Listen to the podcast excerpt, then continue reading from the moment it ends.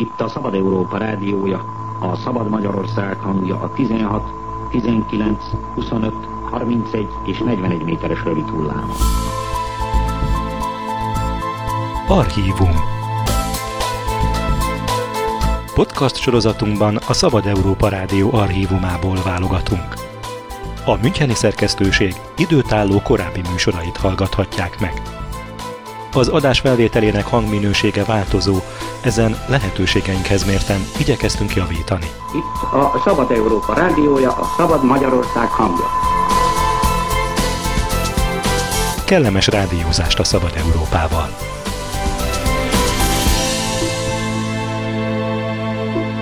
Most meghallgathatják a Szabad Európa Rádió 1992. november 16-án sugárzott műsorát. Mit tesz a kormány és a társadalom a nyugati országokban a szélsőjobb térnyerése ellen? A műsort Láng Júlia szerkesztette. Sose felejtsük el, hogy miért omlott össze a Weimári köztársaság. Nem azért, mert túl sok volt a náci, hanem azért, mert nem voltak elég sokan a demokraták.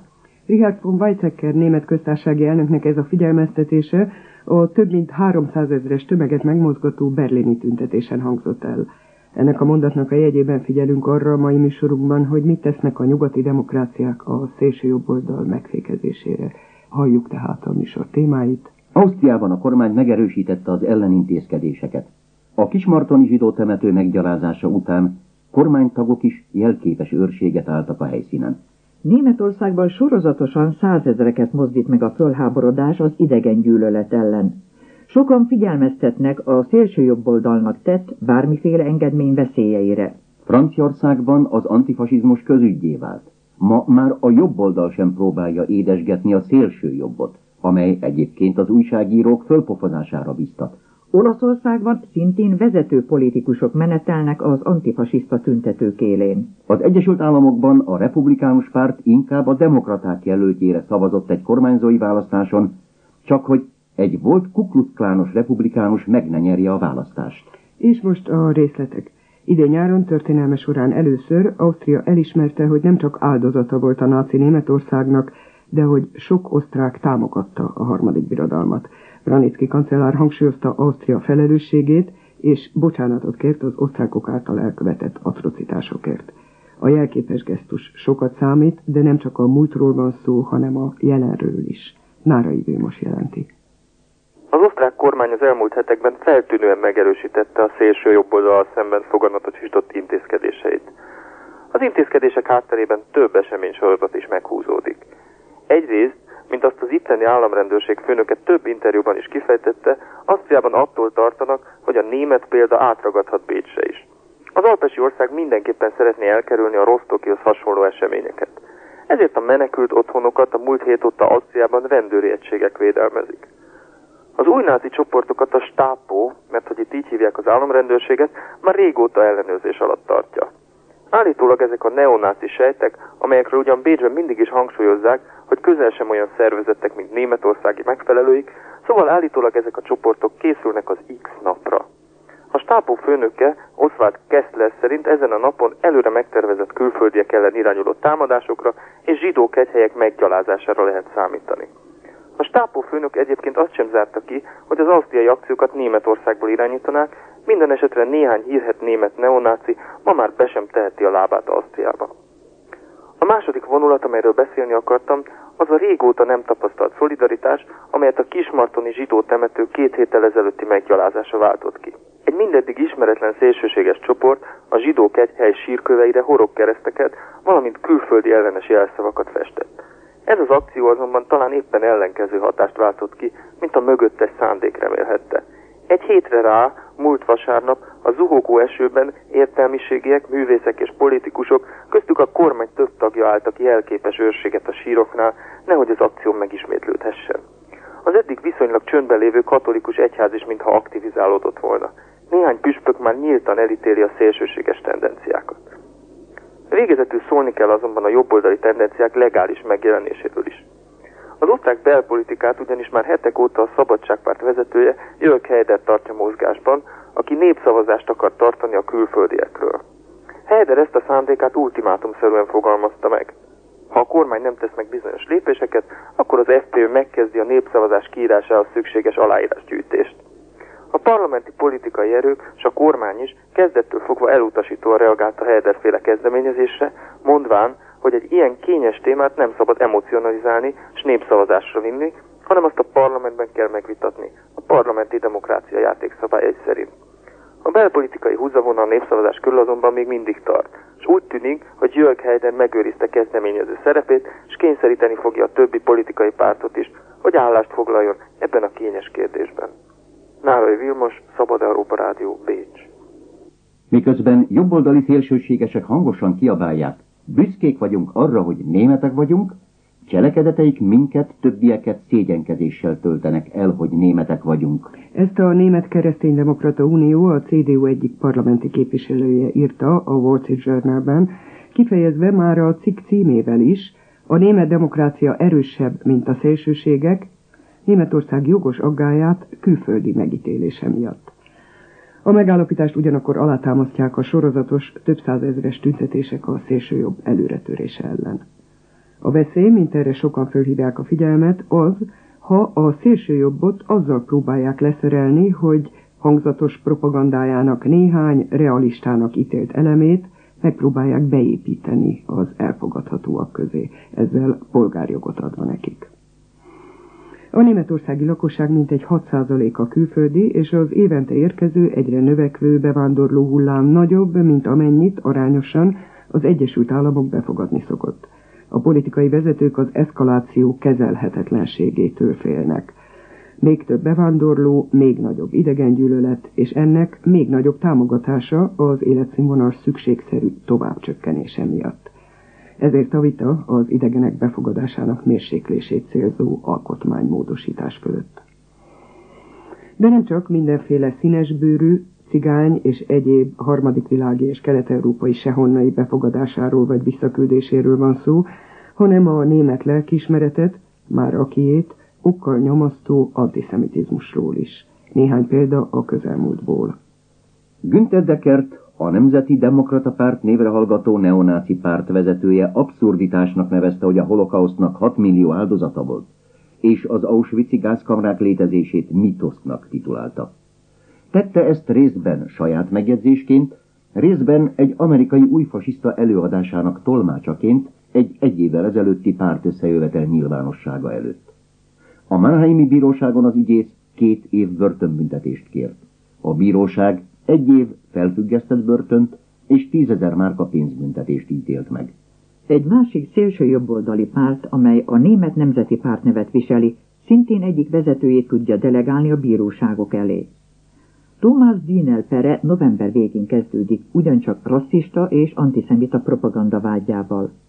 Ügyében az a gyanú is fölmerült, hogy egy elhagyott német laktanya területen hadgyakorlatot végeztetett volna egy bűnszövetkezettel, abból a célból, hogy fölkészüljenek vendégmunkásszállások megtámadására. A német hadsereg 22 közkatonája és két tisztje ellen folyik vizsgálat szélsőjobboldali radikalizmus és idegen gyűlöletkeltése miatt. A német honvédelmi miniszter alapos vizsgálatot és az ügy teljes tisztázását ígéri. A minisztériumi szóvivő szerint a katonák az elmúlt tíz hónap során kilenc alkalommal vettek részt szolgálati idejükön kívül menekült otthonok megtámadásában. A vizsgálat arra is ki fog terjedni, hogy paramilitáris csoportok használták-e a hivatalos hadgyakorlat területeket katonai sport gyakorlataikra. Egyes szolgálatban lévő katonatisztek szerint nem csak fiatal radikálisokról van szó, hanem az idős tisztek között is akad, aki úgymond meggondolatlan magatartást tanúsít a nácizmussal kapcsolatban. A további részleteket, például azt, hogyan kerül azonnal a hivatalába valakinek, aki kétségbe vonja, hogy egy németországi rabbinak Németország lenne a hazája, Sasvári Attilától hallhatják, aki először a Bevezetés a Skinhead tanba című képzeletbeli műből idéz. Üres üveget ne dobja szemétbe, és ha betétes, akkor se válts vissza a boltban. Tartogasd jobb célra azt. Tölts belé benzint vagy más gyúlékony folyadékot, helyez torkába ügyes kanócot. Magadhoz véve jó baseball ütődet is, indulj cigányokkal teli menekült otthon keresésére. Így hangozhatna az alaprecept a néhány hasznos tanács kezdő bőrfejűek számára Németországban című kiadványban. majd következhetne néhány speciális fogás haladóknak.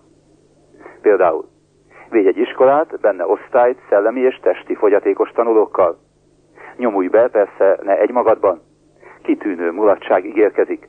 Miközben késsel sakban tartod a tanárnőt, társait kedvtelve rugdoshatják a rokkantakat, mondjuk arra hivatkozva, hogy antifasisztára vadásznak közöttük. Végül tesszertnek egy ázsiai nyalánkság. Legjobbnak egy vietnámiak lakta szálláshely tűnik e célra. Hatolj be derék cimboráiddal, majd egészen közelről lövöldöz riasztó pisztolyjal, tűzijáték lövedékekkel a mókásan szaladgáló és kiáltozó kis sárga emberekre. Válasz ki három leányt közülük, és készülődj megerőszakolásukra. Még viccnek is rossz ilyesmiket kitalálni? Tehát szó sincs kitalációról. Igaz történetek ezek, legutóbbira élő bizonyság, a betoppanó rendőrség által fülön csípett néhány tettes, 13 és 18 év közötti keletnémet fiatalok, köztük két lány is, úgy 14 körül. Így azután folytathatjuk tovább a valóságra alapozott képzeletbeli tanácsadónkat, bőrfejűek, vagy ami nem kevésbé jellemző, unatkozó, jó balhéra vágyó keletnémet fiatalok számára. Ne aggódj túlságosan cselekedeteid vízhangja miatt. Meglásd, a politikusok és a rendőrök először nem téged, hanem a megtámadott külföldieket tüntetik el szem elől. És általában sem azon törik a fejüket, hogy milyen furfanggal foghatnak ki rajtatok, hanem azon, hogy miként tartsák távol az országtól a menekülteket. Légy viszont óvatosabb, ha nem írástudatlan, megfélemlített, nyomorult emberekről, vagyis cigányokról van szó. Előfordulhat, hogy egy őseink gondatlanságából megmaradt népcsoport képviselői, azaz zsidók karolják fel ügyüket, mint legutóbb Rostokban történt. És ilyen esetben az sem lehetetlen, hogy látva bőrfejűségedet még téged is jól összevernek, bár adott pillanatban csak ártatlan bámészkodóként voltál jelen. De ebből talán elég ennyi. Mind a mellett Rostoknál maradva, a cigányellenes támadások, majd a szolidáris zsidó tüntetők elleni brutális rendőri fellépés után a német zsidók tanácsának elnöke, Ignác Bubis látogatott a városba. Sajtóértekezletén az egyik kereszténydemokrata városi képviselő, egy bizonyos Karl-Heinz Schmidt, a következő szavakkal fordult Bubishoz. Bubis úr, ön ugyebár zsidó hitű német állampolgár. A hazája tehát Izrael. Hogyan ítéli meg a mindennapos erőszakot a palesztinok és az izraeliek között? Bubis visszakérdezett. Vagyis másként fogalmazva azt szeretné tudni, hogy mit keresek itt? Schmidtnek azóta párt hivatalaiba és képviselői mandátumába került a német zsidó tanács elnökét Izraelbe kívánó megjegyzése.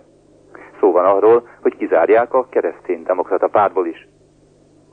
Ugyanakkor éppen egy izraeli újságíró kelt védelmére nemrégiben, mondván, mielőtt Schmidtet megfosztanák német állampolgárságától is, és átnevelésre küldenék egy kibucba, el kellene gondolkozni azon, hogy milyen lenne a viszony egy normális országban egy ilyen kissé buta és rosszindulatú megjegyzéshez. Ez csak egy példa annak érzékeltetésére, hogy bár a fasizmus félmillió cigánynak is az életébe került, a mai német nyilvánosság és a politikai osztály csak az antiszemitizmusra reagál rendkívül érzékenyen. De bármennyire is a menekültözön és nem a szélsőjobboldali erőszak hullám megállítása a politikusok elsőrendű célja, annyira mégiscsak összeszedték magukat a különböző pártokhoz tartozók, hogy 300 ezer emberrel együtt közösen tüntessenek Berlinben az emberi méltóság sérthetetlenségéért a szélsőjobboldali erőszak ellen. Ez dühítette fel azonban csak igazán a szélső baloldali autonómok néhány száz fős csoportját.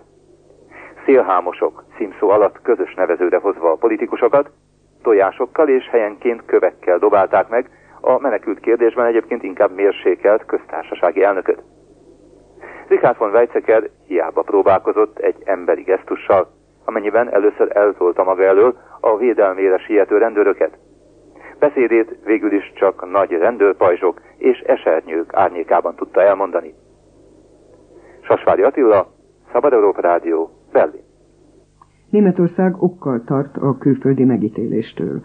A közelmúlt egyik fölmérése szerint a franciák kétharmada úgy érzi, személyesen is érinti az aggodalom a német szélső jobboldal feljövetele miatt. Egyúttal 61% úgy gondolja, hogy az elmúlt évtized során Franciaországban is növekedett az antiszemitizmus. Mégis 93% úgy véli, az országban élő zsidók ugyanolyan franciák, mint bármely más francia. Azért a franciáknak is ott van a vaj a fülük mögött, Löpen és pártja személyében. A francia politikai élet minden megfigyelője egyetért abban, hogyha a Nemzeti Frontnak nevezett szélsőjobboldali párt vezérét nem kezdte volna el futtatni a média, de hogy egyetértőleg csak érdekességből, a szánalmas, nevetséges, kínos és ekként szenzációra alkalmas szélsőségessége miatt, akkor ma nem lennének olyan területek, ahol 14-15 százalékot is elér a szavazói száma. Ezzel az elemzéssel csak maga Löpen nem ért egyet, nem szereti a sajtót. Ha találkozol egy újságíróval, pofoszt föl. Ha te nem is tudod, hogy miért ő biztosan tudni fogja. Ezt a figyelemre méltó mondatot olvashatták szabadon osztogatott sárga színű önragasztókon azok, akik elmerészkedtek a Nemzeti Front múlt hétvégi a Nemzeti Zászlóról kék-fehér-pirosnak elnevezett szokásos évi ünnepségére. A szó, mint tudjuk, előbb-utóbb hatni szokott. Itt inkább előbb, mint utóbb, mert lett is nyomban újságíró pofozás, amiből következőleg szolidaritásból minden újságíró visszavonult, a francia szélsőjobb magára maradhatott a nemzeti színekre hivatkozó ünnepén.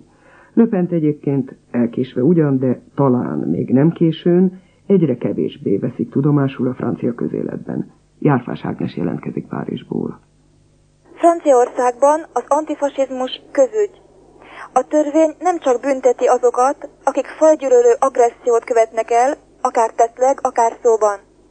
A nemzeti mentálhigiénia azt is megköveteli, hogy nyilvános helyen tett rasszista hangvételük jelentéseiért is felelőssége lehessen vonni bárkit.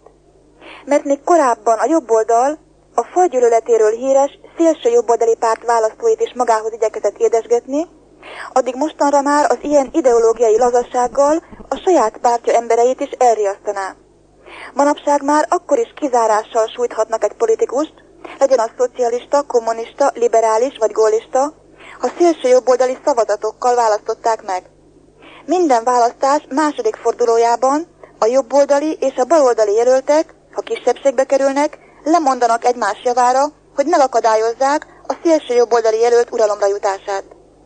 Érthető hát, hogy nem csak az antiszemita és a rasszista támadások célpontjai, de az ország lakosságának jelentős hányada is szégyenletesnek tartja, hogy legálisan működhet egy szélső jobboldali párt. Igaz, magát nemzeti frontnak nevezi, de ez köztudottan csak szépítő elnevezés, hiszen pártvezére legfőbb politikai célkitűzése az idegenek kizárása az állam életéből. A legtöbb antifasiszta megmozdulás ennek a pártnak és vezetőjének megnyilvánulásait állítja pellengérre. A televízió rendszeresen sugároz riportokat a párt témkedéseiről és faggatja választóikat motivációikról. Ezekből a műsorokból kiderül, hogy iskolázatlan emberek próbálják így legyőzni és megoldani alaptalan félelmeiket.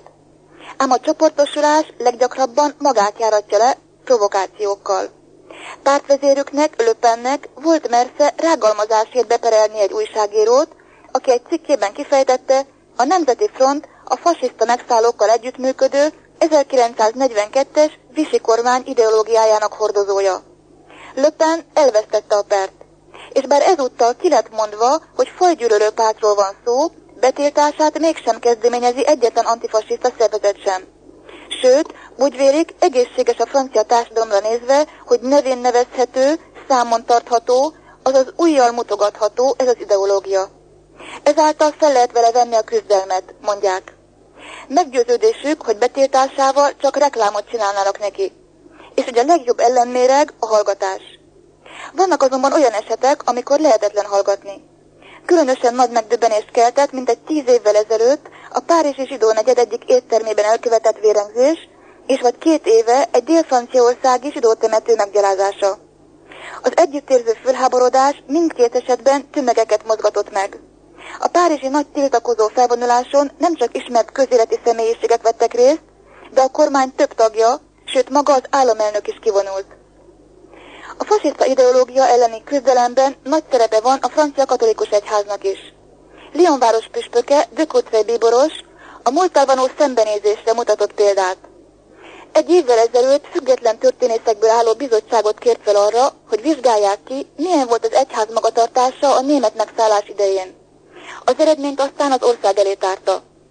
Igaz ugyan, hogy a franciaországi zsidóság háromnegyedét sikerült annak idején megmenteni, többek között az egyházak szervezett mentőakcióival. Egy negyedük azonban elpusztult, és ez Zökut Bíboros kudarcként könyvelte el.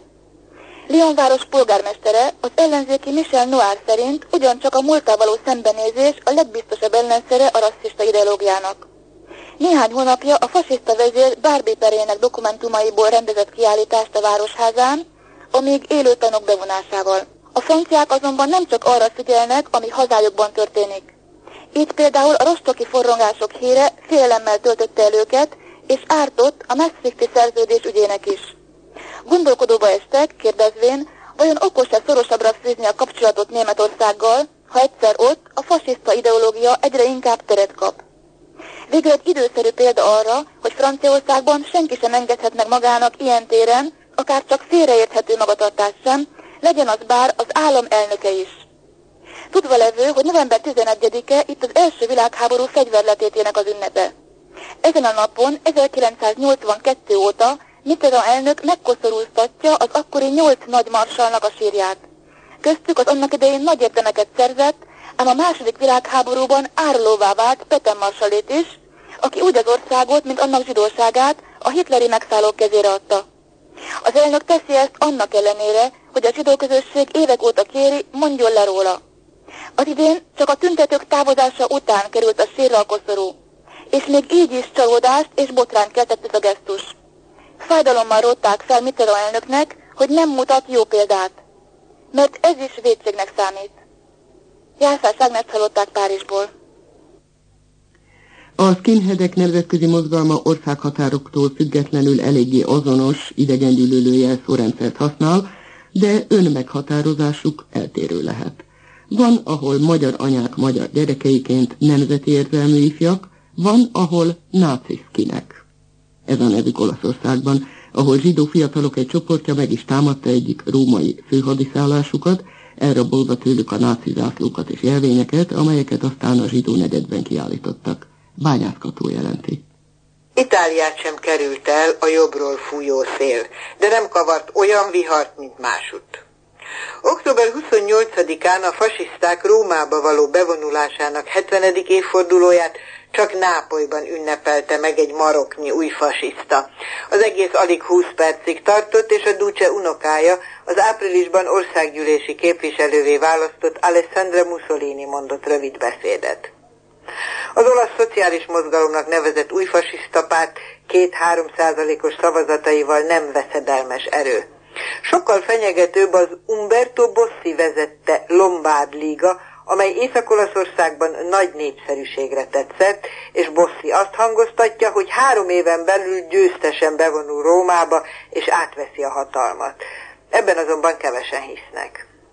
Mint ahogy kevesen hittek az Espresso olasz heti lap Segítség, az olaszok 10%-a gyűlöli a zsidókat című cikkében ismertetett közvéleménykutatása eredményében, amely híre azonban elterjedt az egész világon, az olaszok erős antiszemitizmusát közölve.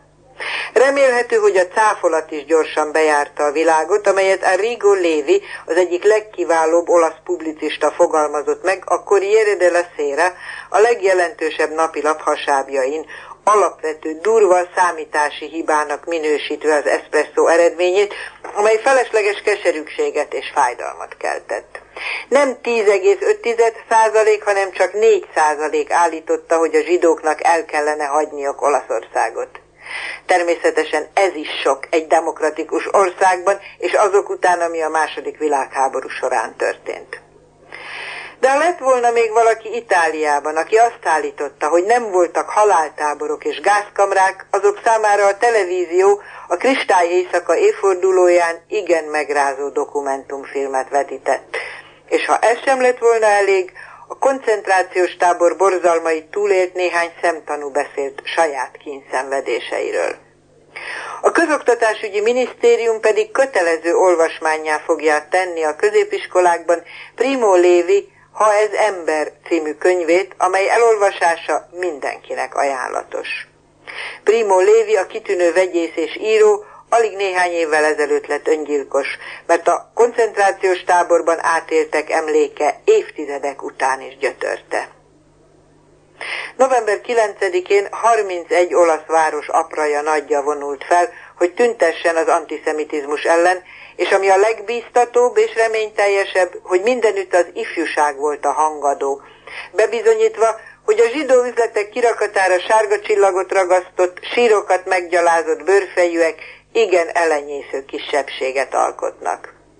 Az egészséges lelkű olasz ifjúság egy torokkal kiáltotta, minnyáján zsidók vagyunk, és többen kijelentették, ha még egyszer születnék, zsidó szeretnék lenni.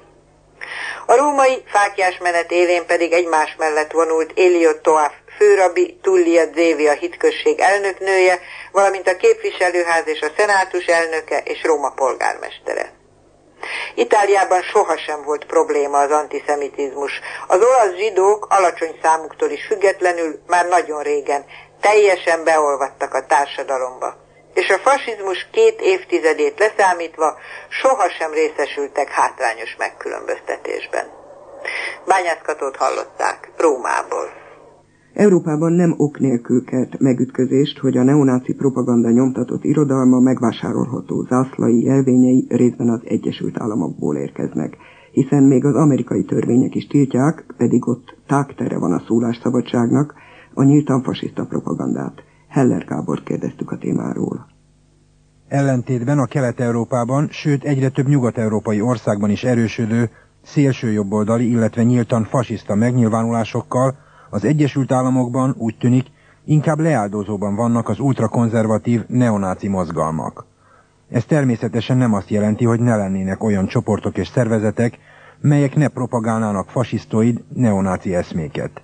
Létezik a Ku Klux Klan, az Árja Nemzet és sok más kisebb-nagyobb csoport, melyek úgymond meg akarják tisztítani a nemzetet az idegenektől, a színesbőrűektől, a nem keresztényektől, vagy mondjuk a baloldali liberálisoktól. A fasisztói tendenciák kiszorulása az amerikai közéletből azért is figyelemre méltó, mert egyebek közt az évi egymillió illegális bevándorló és a rossz gazdasági helyzet éppenséggel kedvező alapot szolgáltathatna a szélsőséges mozgalmak újjáéledésének.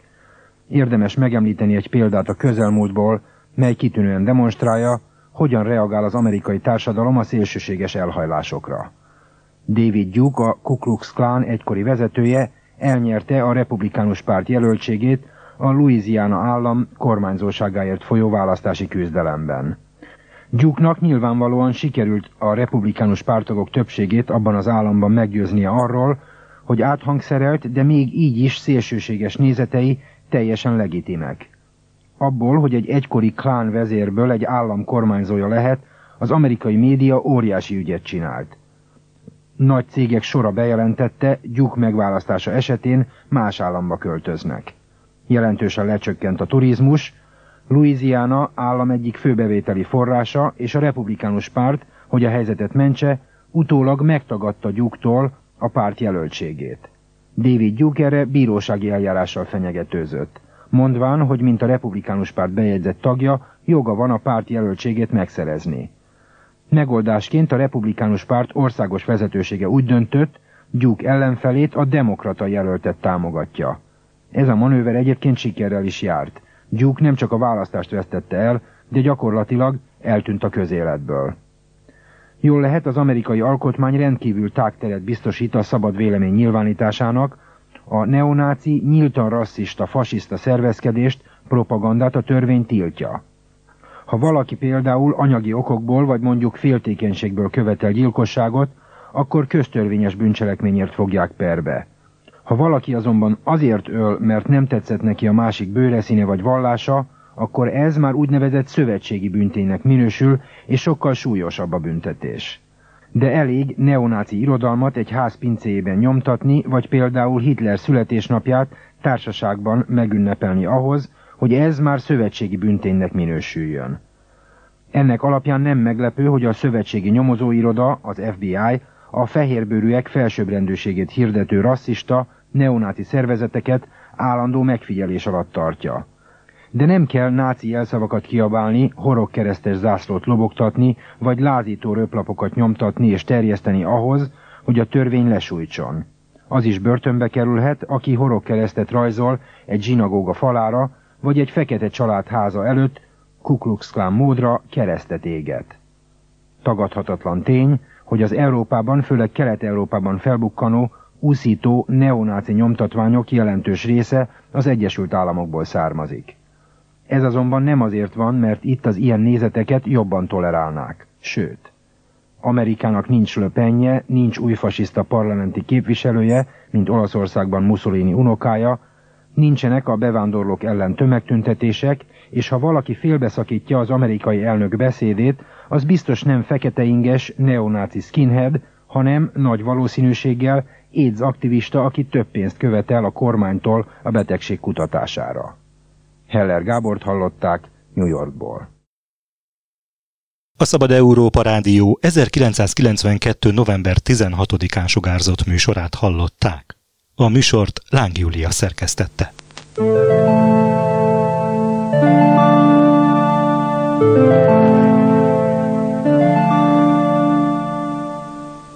Az eredeti felvételt az Országos Széchenyi Könyvtár történeti fénykép és interjútára őrzi és bocsátotta rendelkezésünkre. Thank you.